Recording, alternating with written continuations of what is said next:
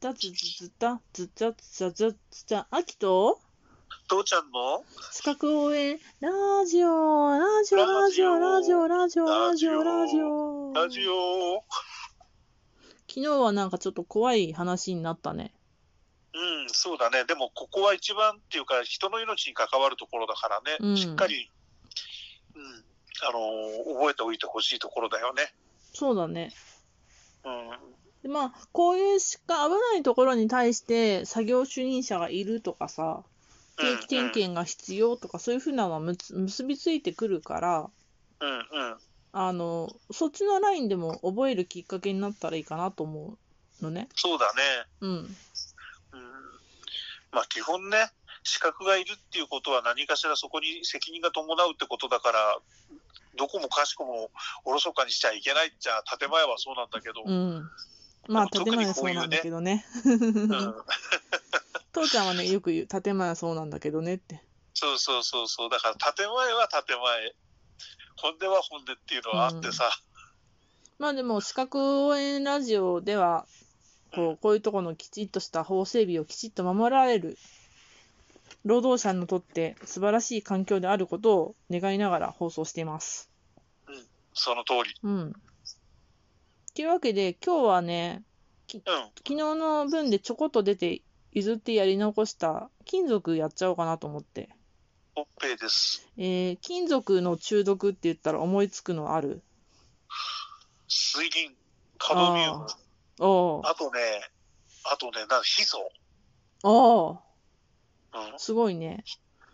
そう、水銀とか、ほら、もう公害とかになったじゃないカドミウムも。そうだね、カドミウムとか、あと鉛、ああ、鉛もだね、うん、そうだうね、ん。そういうそこら辺かな、うん、うん。公害とかですごくね、裁裁判も起きるようなね、もう今でも、ね、そうそう習そううような、そうゴいジラあたりう、だったら、歌にも出てきたような気がするな、本当、ヒドラのあたりで。そうなんか。うんねあごめんね、 古すぎる話で。いや、歌ってくれてもいいよ、そしたら。いや、そんな覚えてはいないよ。うーん、残念。だから公害の歌みたいなのがあったような気がしたなと思って。ううんーんまあ、そんなわけで結構この金属に対しての私たちに対しての影響って大きいのね。うんうんで、うん。まあ、さっき水銀って言ったけど金属水銀有機水銀は脳の疾患で無機水銀はうん。腎臓に疾患を起こします。ほうほうほうほうほう。でカドミウムはうん。急性だと上気管炎気管うん上ごめんごめん上気道炎えっ、と肺をやった時に上気道と下気道とやったじゃん,、うんうんうんうんその上気道のとこに、上気道ってことは口から喉までだそうね。そうそうそうん咽頭までだね。うう、ん。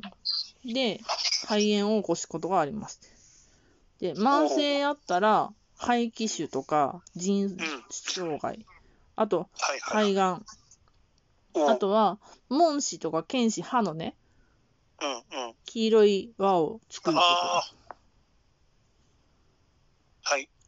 ことがございます。うんで、次に言ったヒ素ね。うん。これはね、角化症とか、黒皮症、黒い皮症って書いてある。うんうんうんうん。あと、微中、なんて読むんだ、微中核線香。角栓口、鼻に穴が開くっていうね。うんうんうんうん。むこう昔の人はね、こう、ヒ素が銀で、違う、銀がヒ素によって黒くなるっていうのを利用して、毒毒殺されないために銀の箸とか銀のスプーンを使ってたっていうね。そうね。うん。うんあとは、まあ、さっき言った鉛もね、鉛は貧血とか、末ま末梢神経系の障害。あとは、腹部の穿痛痛い、うんうんうんうんのと引き起こします。結すご構、いね。結構そんなんでしょ。今もわからんけれど、今はもうないんだろうと思うけれどさ、うん。昔子供なんかがあの釣りに行くじゃないああ、そうすると釣りの森って鉛だったんだよね。へえ。板鉛って言って、あの板状にか加工された鉛でさ、鉛だから柔らかいじゃないうんうんうんうん。だからすごいあの、なんていうのかな、加工しやすいっていうか、ああの釣り糸にくるくる巻きつけて、それあのちょっとなあのやればすぐちぎれるからさ、あ。はあ。それでいて、比重は重いでしょ、あれ。うんうんうんうんだから、あの重り代わりにして、うん。うん。子供でも簡単にいじれるってやってさ、へーよう舐めたりしたんだけど。私たちは鉛筆を舐めたらいけません。あれは鉛が入ってるからって言われたぐらい。うん。ねえ。それ言われたのは多分、うちらの時代の後だよ。 世代の差を感じるな。そうか。うん。いや、鉛筆を舐めちゃダメだよって話は、ある程度は知ってたんだけど、うんうん。なぜってのは分かんないしさ、ペロペロ舐める人はやっぱいたね。本当。うん。まあね、鉛筆、な鉛筆なめなめっていう言葉もあるけど。うん。何なんだろうね、あれ昔、昔あの筆の時代はさ、ほら、筆に、その、水気を与える。って書けるようにするっていうのは分かるんだけど、鉛筆舐めてもそんなあれじゃなかったと思うんいだや、あけど、ね。れ、あれね、私調べたんですよ。うんそしたら、昔の鉛筆って質が良くなくて、うん。うん、うん。書いてたら、あのうん、なんか膜がこう、できるら、できてたらしいんですね。巻くうん。うん。で、それは水を含ませたら、水分を与えてやったらその膜が落ちるっていうかね、へえ。書けるようになるっていうので、うんだから鉛筆をなめ、なめとか、鉛筆書けなくなったら、まあ何かで濡らしてやって、うん。書ければよかったけど、まあその時何もなかったのね。口しかなくて、へえ。ベロベロそれ舐はめ俺なが初めらて。知ったよ、うん。父ちゃんは。で、それが、こう、だんだんと、なんていうかな、ある意味、こう、ことわざじゃないけどさ、時代を得て、へえ。鉛筆なめなめ作ったんでしょ、みたいな。 すごいね。いや、でもまあ確かにそうなんだろうね。そういう言葉になってんね。うん、自分の時代はもうなんか結構いいじゃん、鉛筆が出てきてたのかな。あと、まあ、シャーペンとかも、登場した、登場したシャーペン登場はね、ちょ、ちょ、ちょ、ちょっと小学校の中学年ぐらいからだね。うん、だから、そそういう、ね、あの、文房具が変わってきたっていうね。あとは、そうだねやっぱり鉛筆自体のものも良くて、良くなってきてて、ここでね、出していいかわかんないけれどうね、ん。あの、三菱のユニっていう鉛筆はね、出てきた時はすごい衝撃でしたよ。本当もう俳優にとなかんて書そう相当き書き心地いいんでしょすごい。もう、あれは神様だったよ。だってね俳優にとかね JIS の企画に登場するぐらい有名やもんああ、そっか。